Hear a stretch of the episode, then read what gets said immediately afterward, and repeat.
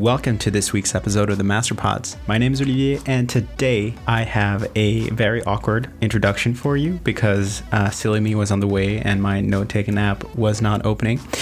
Um, so I'm just going to drop you right into the conversation with Henner, and he will tell you all about who he is and what he does.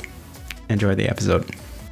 I was basically introducing you as a researcher at Lund University, and uh, you did your um, your PhD thesis in uh, sustainable urban governance, if I'm correct, right? Yeah, yeah, roughly, yes.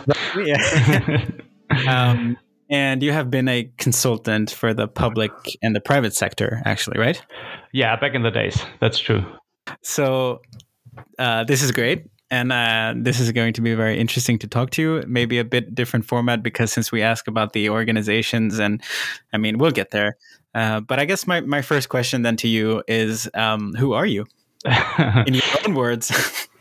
yeah. Um, I would say I would describe myself as a researcher, basically. But um, when you are a researcher at the university, you're also a teacher. And um, so I would describe myself as a researcher and teacher, which is basically the thing that I'm supposed to do at university. The two things we are supposed to do teach and research. Um, and I enjoy both parts, I have to say. Um, but probably as my identity, I would identify with the teacher part a bit more, actually. Hmm. So you're a very pedagogical person? I don't know if I am. I aspire to be, but uh, I, I, leave that for my students to uh, um, to judge. Actually, yeah. Well, I got. I, I don't know if Marina was a student of yours, but I got very great feedback. Yeah, she was a student of mine, so that's um, that makes me happy. yes. Yeah, positive feedback is always nice to hear. So, like, what does the uh, what does the day to day life look like in a researcher slash teacher's mm-hmm. life? Mm. Um, it's pretty interesting because every day can be can be quite different. It depends a lot on the projects that you're on. Um, the projects that you're on define very much what you engage with intellectually, but also in terms of the people that you're engaging with. Mm-hmm. And that is one thing that that comes with being a researcher is that this changes every couple of years. Um, and you often have research uh, projects running in parallel. That's that's one thing. Um, then the other thing is, of course, the teaching part, and that also changes. I mean, there's there's more repetition in the sense of that you're teaching the same courses or the same lectures um, every year, something like that, and then you modify them just maybe a little bit, or you adapt the numbers that you're using there. Um, so that's a bit more repetitive. But what's different every time is that you get new students to engage with, and mm-hmm. um, these are the parts that are really exciting about my job. The really boring parts about my job is the administrative stuff, of course. But I think uh, nobody nobody enjoys, you know, filing travel bills and and uh, yeah, stuff like that. Yeah, yeah, I, am sure some people do, and thank God for that. Actually, I mean, yeah, yeah, I'm I'm sure we all have our interests, so that's uh, I I understand. I'm the same way. Yeah, um, that's that. So how did you end up you, you went through uh, consulting for uh, like i said for the private yeah. and for the public sector and then you became a researcher. How did you what was your trip? How did you end up in your current position? Uh, actually i mean it's it's like with everybody. It's it's it's a lot of coincidence and a lot of being at the right place at the right time um, that makes you end up at the place where you are. I mean I did my bachelor's, which was very interdisciplinary. Um, it had nothing to do with sustainability, or very little to do with sustainability. It was governmental studies with a focus on economics um, and and social science, uh, and a bit of law. So um, a bit like all over the place. And then um, I doing my bachelor's, I got the idea that I wanted to do something with sustainability, and I had figured which master's program I wanted to take, and then I didn't get into this master's program, so then I was a bit of a, in a pickle, and I had to figure what I'm going to do uh, with this year now. Um, and um, I basically then became a, a, consultant. It sounds much more sophisticated than it actually was. I basically went to the company where I had been first been doing an internship and then had been working a little bit on an hourly basis and said like, well, do you want to hire me on a on on on a um, you know bigger contract for for for a couple of months so I can bridge this one year that I have in between. And then I got also an offer to work for a very good public organization in Germany. Um, so I worked for these two uh, out of kind of like fixing an emergency in which I found myself.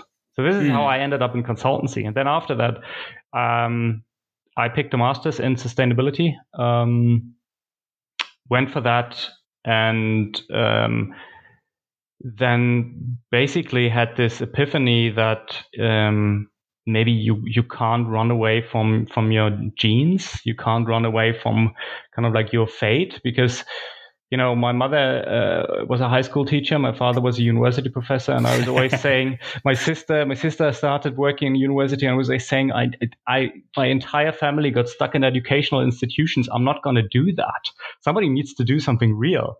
Um, and then I really, really enjoyed studying again, doing my my masters, and I really found my place where I felt like both in terms of the department where I was, but also um, with sustainability in the subject where I was, where I felt like this is this feels right for me. I want to do this. Um, so then I, you know, had to embrace the inevitable and accept that maybe uh, I might also do the research thing and stay at university at least for a while.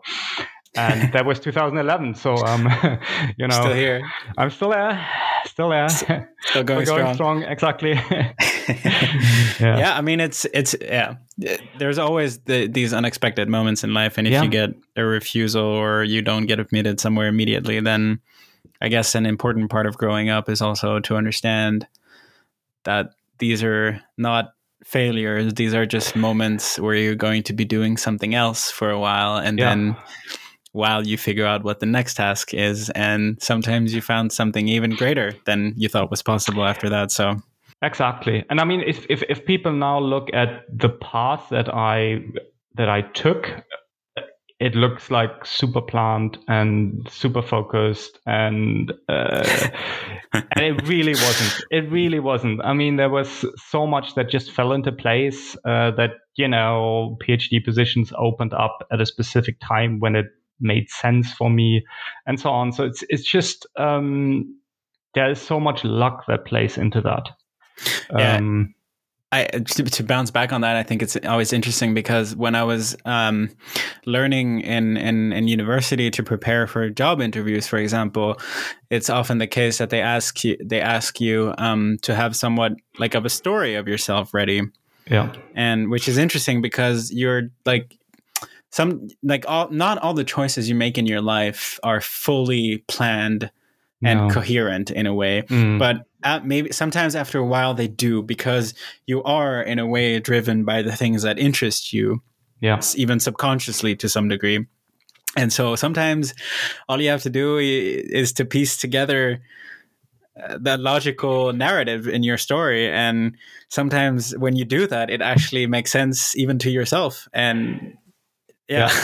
just yeah. to say. No no but but i mean you're you're you're you're, you're entirely right. I mean afterwards now looking back it looks like uh, you know i took very coherent steps to get to where i am right now but i kind of like mostly stumbled through this. And uh, you know i had i had good people that supported me at the times when i needed it or p- pushed me in the right direction. And uh, for that that i'm thankful. But it's I, if i if i'd look back and say like well oh look at me. I have a phd and i've achieved so much I don't know. I mean, I don't know how much of that actually was really, um, you know, me making smart choices, or in in many ways it was luck, yeah, and and it was coincidence, and it was opportunities opening in the in in, in the right moment. Um, and yeah. then you became a researcher in sustainability. Exactly. Which is great because this leads me to my next question. And this mm-hmm. is a question that is a very open question. And, and that is how do you, how would you um, define sustainability?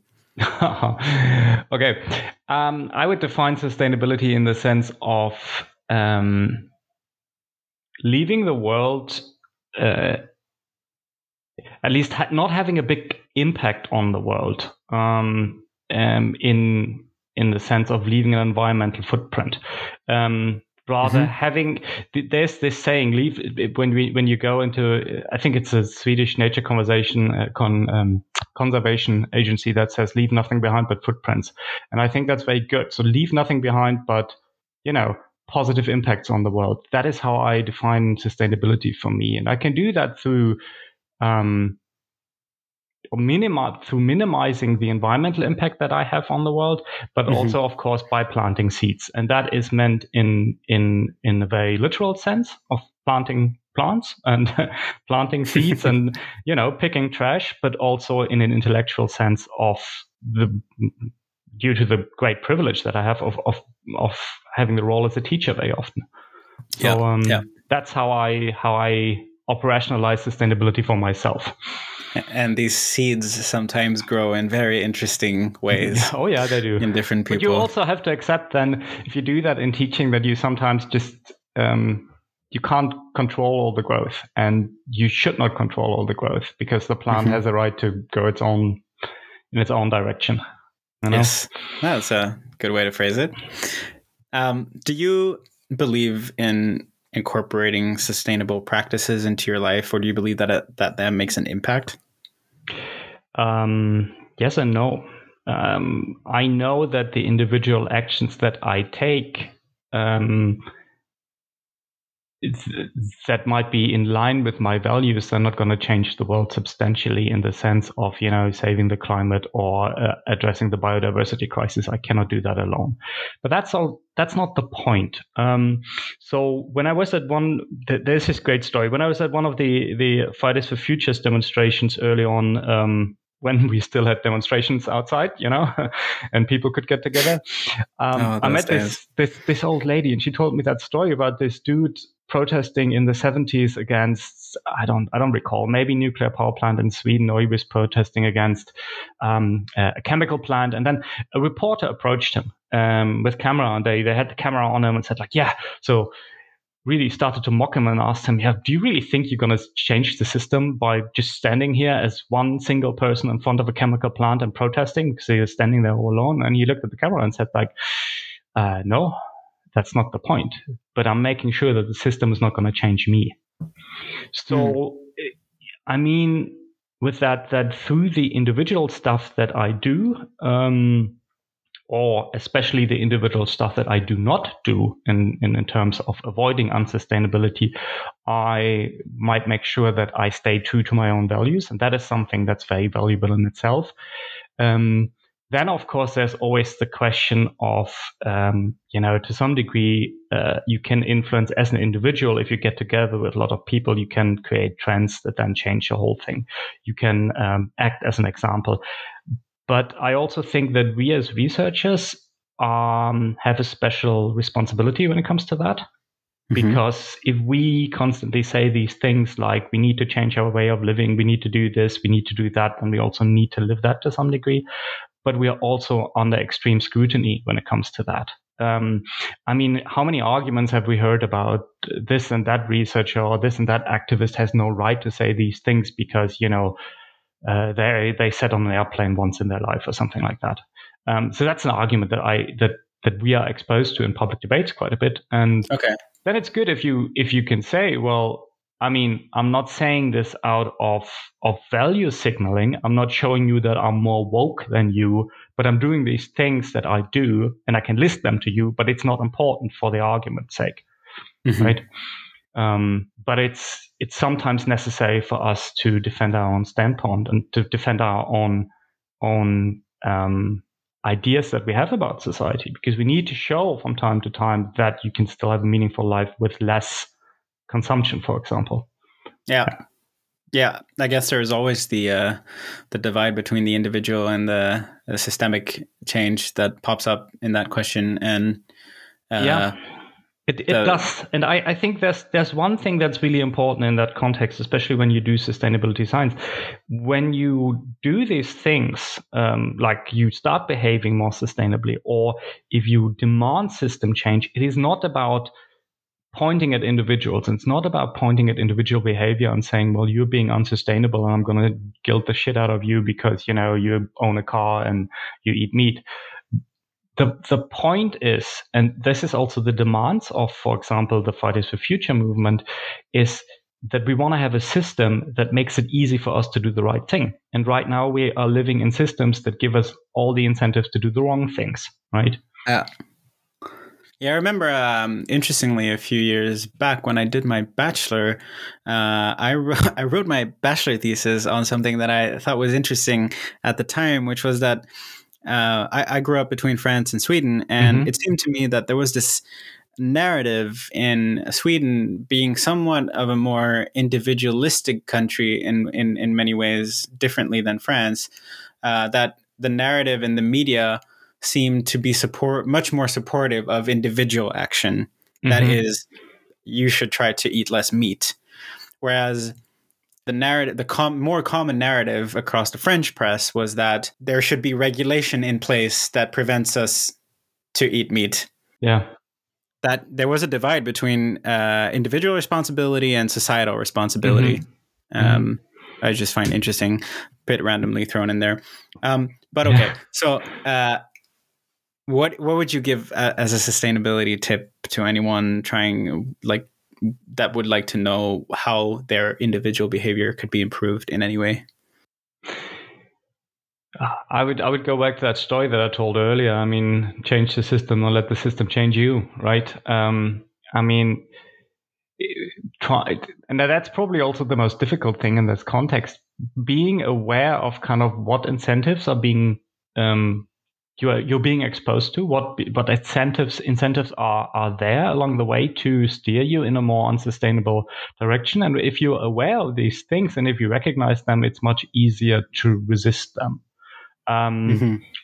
one example. So as a uh, male without kids in his 30s with a good income that means I'm prime target for certain kinds of advertisement, right? And we all know that through social media, all this data is available to the company. So I got a lot of advertisement for flights, um, holiday flights, and cars. When you're aware of that, then it's much easier to engage with that uh, and not to get any bad feelings about that you are not affording these things or that you're not unable to afford these things or that you are unwilling to afford these things. So, um, mm-hmm yeah be- becoming conscious about the system that you're in and and not feeling guilty about things that you did in your past because that that one that that stuff you can't change but you can decide now how you want to you know live the rest of your life. Yeah. That's uh, it's very abstract. I'm sorry about that, that nah, i think that's a good tip. It's uh i i find it quite common that um people mostly have these sort of reflective pieces of advice that are very much about uh, re- uh, thinking and, and and questioning what it is you do more than adopting a specific type of behavior. Yeah. Uh, so very yeah. Um, do you have a favorite sustainability resource that you inform yourself mm-hmm. through? Um, so what I use a lot is the Carbon Brief. Um, that is a resource from the US, uh, excuse me, from the UK, where they actually compile um, all the news on carbon more climate related issues, um, political news, but also latest research. Um, they have okay. a homepage and they have a newsletter. So I get the newsletter, and that's once a day. Kind of get an overview of what are the things that are relevant in the context of, of climate change.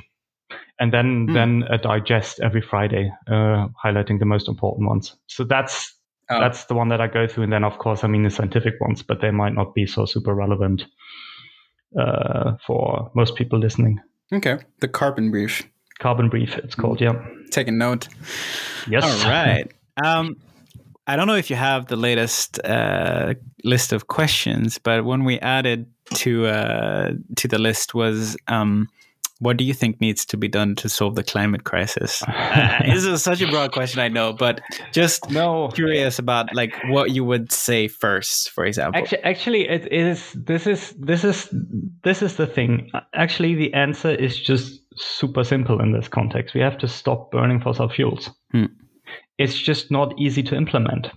Um, so the the, the it always feels like the default response to how to change the, how to address the, the the the climate crisis is yeah we need to invest more in renewables and we need EVs and uh, we need smarter cities and that's all bullshit. The only way how we stop this is by stop emitting.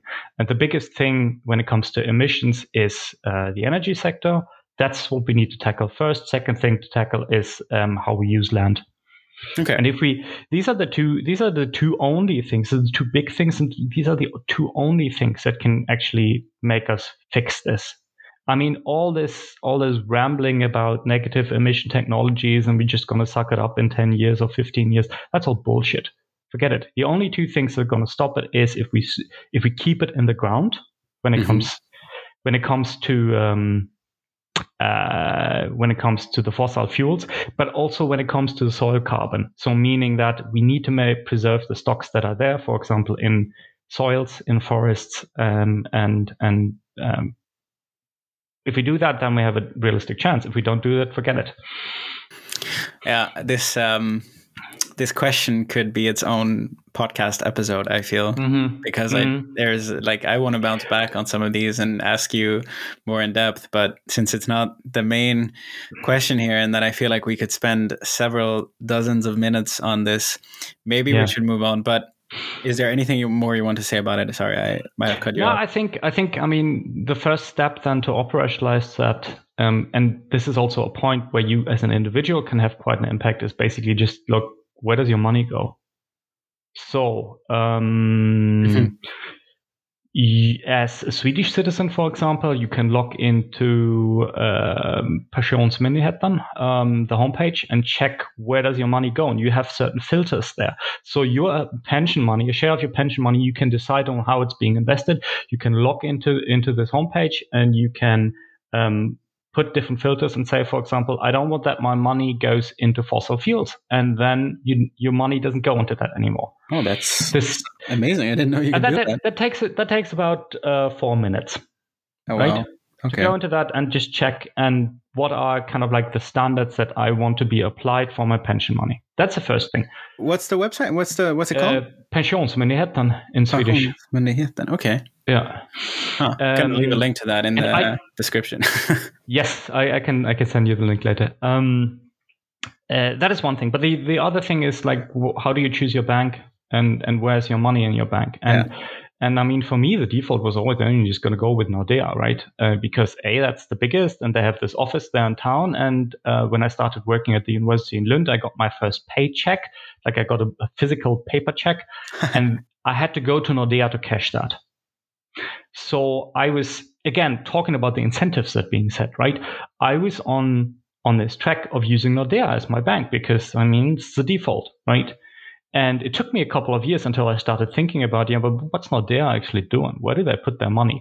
And there's a great homepage that is called Fair Finance, uh-huh. where you can see how the big banks in different countries are performing. And I think this exists for, if I'm not mistaken, the Netherlands, Sweden, UK, maybe some other countries. Fair so finance. Fair finance. Yeah. This is great. Um, so many tips. So where you can check just like what's what's your what's your money doing? Where's your house? How's your bank performing in terms of sustainability? And I realized, okay, so Nordea is the worst.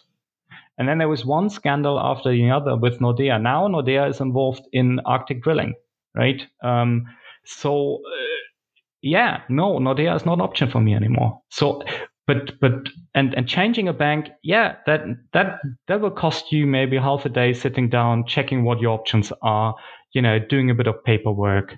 Um, and it might be a bit annoying because you might have a day or two where your BankID is not working, and but it makes afterwards difference. it makes a huge difference because that's what the fossil fuel industry runs on. It's your money. So make sure that your money isn't there. Yeah. The, um, what's it called? I think in in the digital world they call it this uh, standard choice, which or the by default choice, mm-hmm. which is mm-hmm.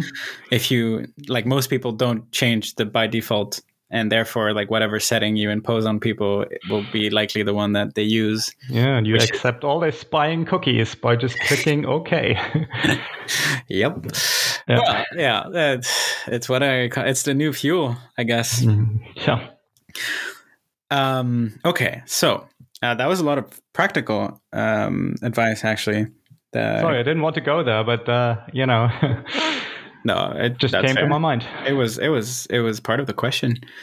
Good. That's good. Now we have the fair finance, the carbon brief, the pension. What was it? The Pensionsmyndigheten. Pensions. I'll, I'll send you the, the the link. Perfect. Um, okay, so now I'm like returning back to your work a little bit. Yes. And we were already clear that you're a researcher at Lund University in the Center for Sustainability Sustainability science. Is that correct? Sustainability Studies. Sustainability but, Studies. Yeah, pretty much. And uh, so then my question is, what what do you like about your job? um, I very much like about my job that it's uh, it varies a lot. The tasks vary, vary a lot. Um, I still learn a lot of new things, basically on a daily basis.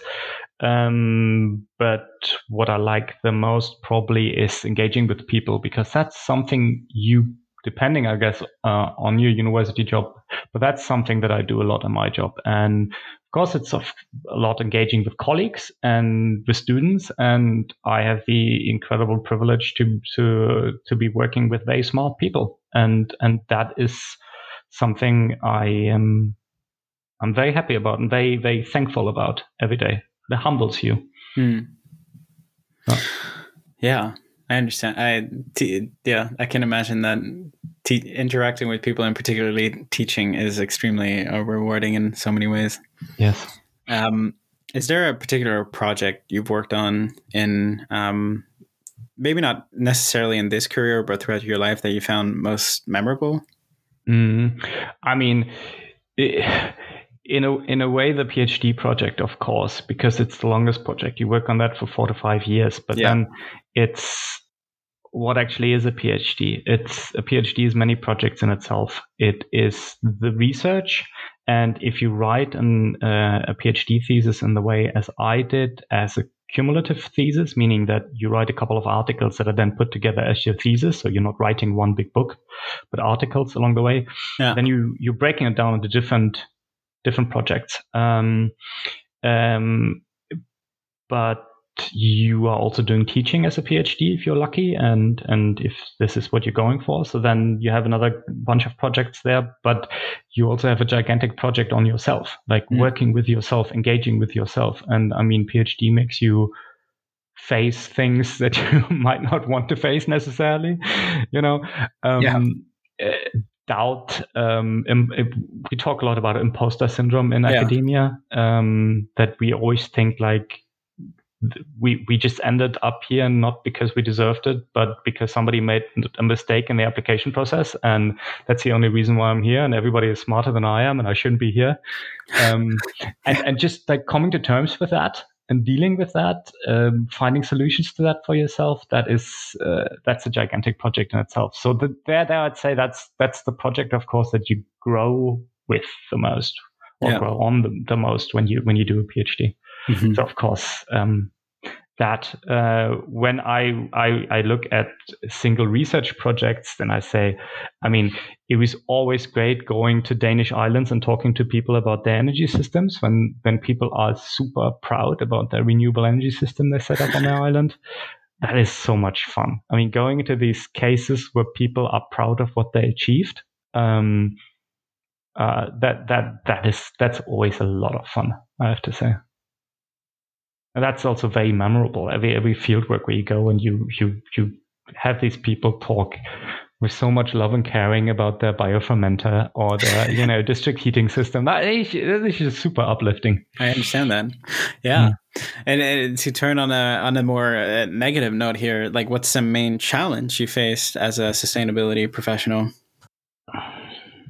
Um, I think the main challenge for me in my work is then not so specifically in, in research projects. I mean, research projects always have their challenges, right? I mean, you don't get the data you want, or something is very something un, very unexpected happens, and so on. Um, but that's you know that's part of the job. Um, I think the biggest challenge is that if you are trying to communicate with people that are not necessarily your students and that are not necessarily other fellow researchers, that you are I mean, when you're an, an academic and you are at, at, university and you're only engaging with students and other researchers, you are in a bubble. And you, you, you go out of a bubble as a sustainability researcher. And then you engage with people who are at a very, very different level in terms of the knowledge um, of, of, of sustainability issues. Mm-hmm. And I think the biggest challenges that we are encountering in this context is not in research and it's not in education, but it's in what in Sweden we call the tredje uppgift, right? So the third task that universities have, and that is the outreach part. So engaging with communities outside of the academic sphere, uh, engaging with with the broader public, because you don't know at which level to start um, with them um, you don't know if you need to lay some groundworks in, in, in terms of like understanding basics uh, that are related to sustainability. I mm-hmm. think that's the biggest challenge that I perceive for myself. Okay. Um, and when talking about challenges, I guess something that comes up quite a lot is is the issue of greenwashing, and that's something mm. that people care very much about. Mm-hmm. Uh, that's very easy to do, and uh, is that is that a problem you encounter in your line of work? Yes, of course. I mean, it, not in the sense of that it is super problematic for me. It is more in the sense of I encounter it and I see it as a problem for sustainability per se. But then I can also turn it into something I'm studying. So one thing that I think is very interesting in in the context of my PhD, where I encountered this, is is green city branding. So that cities advertise themselves as very green, very sustainable, and then when you look what's happening behind the scenes. They are, you know, expanding their airport and having this. I mean, this whole this whole thing about this Scandinavia being branded as super sustainable in, in terms of urban development, while at the same time we have uh, in in Stockholm big discussions about um, expansion of highways. Uh, we have the same discussion in Lund right now. That's insane right? That, those are the you know this this green city branding, greenwashing bullshit um, that I encountered doing my PhD thesis, right? Another thing, Hamburg applying um, as and actually getting the title as European Green Capital, which is complete bullshit. I mean, they have one of the biggest harbors, second biggest harbor, if I'm not mistaken, in in the EU. Uh, of course, they're not green, right? Uh, uh, so yeah, that yeah. is something I encountered there a lot. The thing where I'm encountering um, right now a lot in in my research is.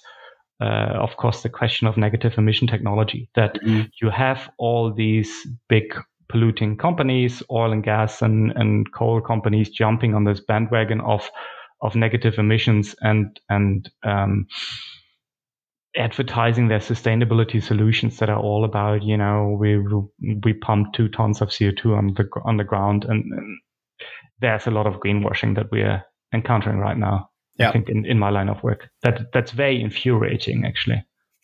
Mm-hmm. Yeah, I guess it's part of that trying to do the minimum and trying to brand yourself the maximum exactly. amount. It's, exactly. it's it's very uplifting though to see how, for example, companies like BP and Shell then usually when they start these kind of bullshit on Twitter get completely ripped to shreds.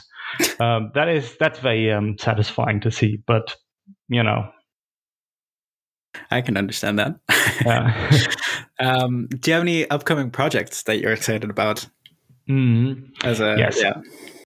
Yes, yes, I do. I mean, um, I'm now with this year basically started on a project that um, my colleagues started already a year ago, but this year I'm really going on board with this, and that's a very interesting project. That's a project that tries to navigate um, justice claims in a green transition. So the idea is we look at Sweden and we look at um, the climate policies that are being implemented at the moment or that need to be implemented.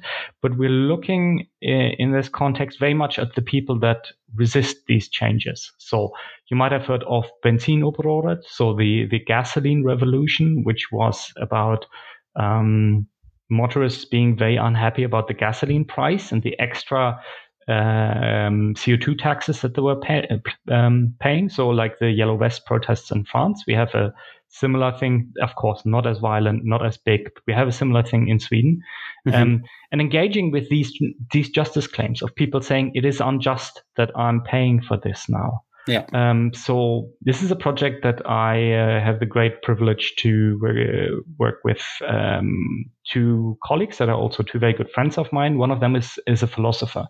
So we're coming from different angles um, and really going into these questions of moral philosophy. What is justified? What is not justified?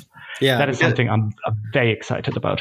Uh huh. And and I guess that's because like, I mean sustainability is about integrating the human perspective into the uh, whatever you want to call it, but maybe the environmental aspects of it all and adaptation and trying to figure out low carbon, like or you said, low footprint solutions, yeah.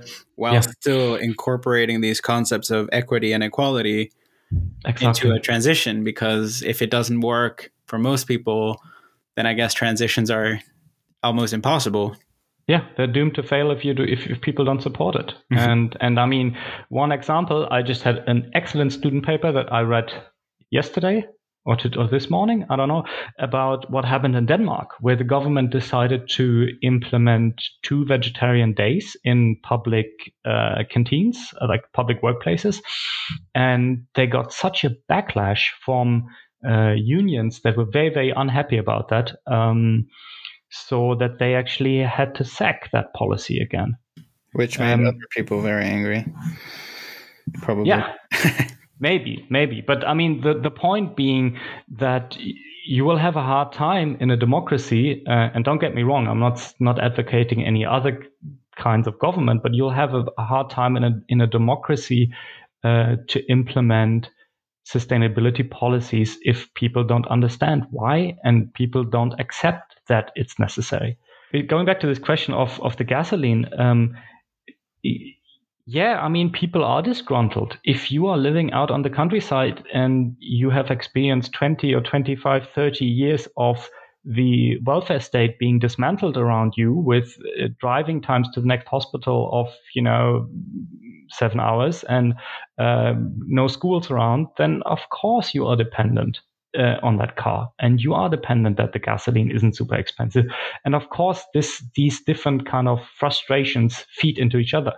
Yeah. Um, i mean the same thing goes with goes with the yellow vest protests. I mean there was this this excellent analysis on this which was uh, which had the heading the revenge of the places that do not matter. And i, I sorry i forgot the author but um, it was a paper in, in, in human geography. And i think that's a very very good analysis of it. Mm-hmm. Uh, there are places and people that have been neglected due to, you know, all kinds of, may, very many cases, neoliberal policies that have been implemented in the last 20, 30 years. Um, that then are unhappy if you if you say well but for the sake of the climate we need to make gasoline more expensive or mm. for the sake of the climate we need to make sure that you you know don't eat beef every day yeah you just can't forget about people in the equation mm. which is an incredibly difficult task. And, yeah. and good that there's a lot of resources poured into it. um, do you have uh like how do you see your professional self developing in the future do you have any plans on that do you do you want to keep going mm. research is um yeah yeah i think i think i i i mean i'm enjoying this so i want to stay in in this line of work in general so then it's a bit of a question how do you what kind of an academic do you want to become and I, I usually say, you know, I'm, I guess I'm an average to good researcher, but I want to be an excellent teacher and I want to be an excellent mentor. And that's what I strive for. So this is kind of like the, the, the, the goal, the personal development goal that I, that I'll go after. Hmm. Um, how is your the question that's written here is how is your industry slash field adapting to the trend of sustainability and i guess it's difficult because you you are the trend of sustainability in a way. No, um, I, I think no, I think I think we can engage with that question very well in that we can say, well, the universities are doing a poor job. Um, and this has changed now, but like I mean, if you if you look at where are the places where all this knowledge on sustainability, all this research is being generated? That's the universities, right? We know all these things, and we have all these very smart researchers making these these claims of how society should develop. Then you would expect that the universities are at the forefront of institutional change. Yeah. but they're not. Um, and especially with Lund University, I have to say we we have been fighting uphill battles for the last ten years. Um, uh, frustratingly, um, partly. Um, this is getting much better now. We got um, we have a so-called sustainability forum at the university, which got a strong mandate now to green the university. We are now taking the climate or the, the Paris Agreement serious, meaning that we at the university will also implement the emission cuts that are necessary. Yeah. So there's a lot of momentum right now, but it has taken years, and that is frustrating because if you look at it. For example, I mean, the, the big elephant in the room in this context is academics flying and even people that work on sustainability. How much have we been flying in in the last years? It's it's insane. Um, so I think there's a lot universities could do. Um, eh, there's a lot that universities, uh, especially in Sweden, are doing now. Um, it's a bit late, uh, but it's better they're doing it now than they don't do it at all. yeah, yeah. All right. Um, and my last question to you is: mm-hmm. Do you have any tips for anyone who is starting off a career or job in sustainability? Yeah, that's difficult. I think um, as I never really, as I kind of like never left that sphere of still being a student in some ways, or in many ways, actually, it's difficult to say. I mean, I could now say, well, you know, don't compromise when you go out there. But as I since since I finished my studies um, in sustainability, I haven't been exposed to out there very much. So I don't think I'm probably the best person to give advice for people who um, leave university and and do things. And maybe, I, maybe you have an advice for someone who yeah. uh, maybe uh, will continue in in academia. Mm. There, I would say. Um, make sure that you build your own support networks. Uh, academia can be a pretty brutal place, and I I got to the place where I am, and I enjoy being at the place where I am because I always had good support networks. Mm-hmm. Um, so that's for anybody who, who wants to, you know, pursue a PhD or uh, pursue a researcher career. That's what I would say. Make sure that you have good people around you. Okay, uh, human human relations seem to be an important part everywhere. I mean, but but I mean, it, this is very much in the case of sustainability. If you are you're battling with a lot of resistance mm-hmm. uh, whenever you're doing that. Um, you are also engaging with stuff that can be extremely depressing. yes. Um, no, but I mean, if you if you if you're on a daily if your daily bread is to engage with the end of the world in in the sense of you know. Uh, catastrophic climate change, yeah, yeah, yeah, biodiversity loss. You, I mean, you, you name it. Plastic pollution in the oceans, one thing after after another. We could we could name oh, here. It's then, true. I remember being completely affected by that and being down for a very significant part of my degree in sustainable development. It was like. What, what are we even doing? You know, there's this realization phase where, whoa, this is a lot.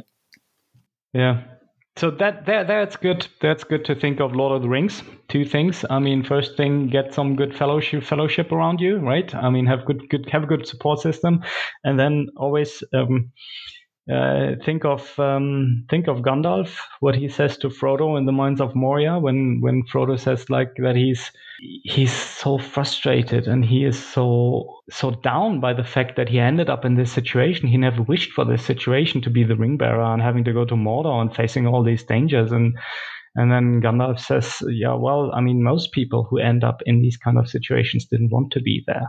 People who end up in times of war didn't want to be in times of war but that's not up for us to decide. The only thing we can decide is what we do with the time that's granted to us in these challenging times. And I guess so. Lord of the Rings is um, is a brilliant source of wisdom, I think, in that context. Wow. Okay, that's a that's a great way to end it. I think here. Um, Good. Unless there's anything else you want to add that you feel. No, I think I've been rambling now for 45 minutes, so I, I think I've I've said a lot of things. That's fine. I've I've, I've sort Thank of come to peace with the fact that my podcasts are going to be a bit longer than the others, and mm. maybe maybe this will put some people off. Maybe this will uh, attract the interest of others. We will see. And in any way, I think um, this was a really nice conversation, and I think uh, I learned a lot just by listening to you. And um, yeah, Thanks. Thank you very much for having me. Yeah, thank you. Uh, this was great. And um, maybe as a last question, uh, how mm-hmm. if, if anyone is uh, interested in following your work, how uh, can they find you? Yeah. Um, so um, there's different ways. Um, if you are looking more to follow me in terms of the academic work, then I would uh, recommend my profile on ResearchGate. Uh, that means you don't get that many updates, only when I publish something. Mm-hmm. Then I am on Twitter. I'm not tra- uh, tweeting that often, but uh, I have periods where I'm a bit more more um, active. Um, so that is another way. Uh, LinkedIn is another way, and um, uh, I will not recommend at this point my university homepage because that's horribly outdated. I need to, I need to. That's that's planned for for end of February to sit down and update my university homepage. So I guess those are the ones that are, um, yeah, the best channels. I'd say the most up to date channels. All right, great. Then I'm wishing you a uh, great uh, Friday night and a good weekend.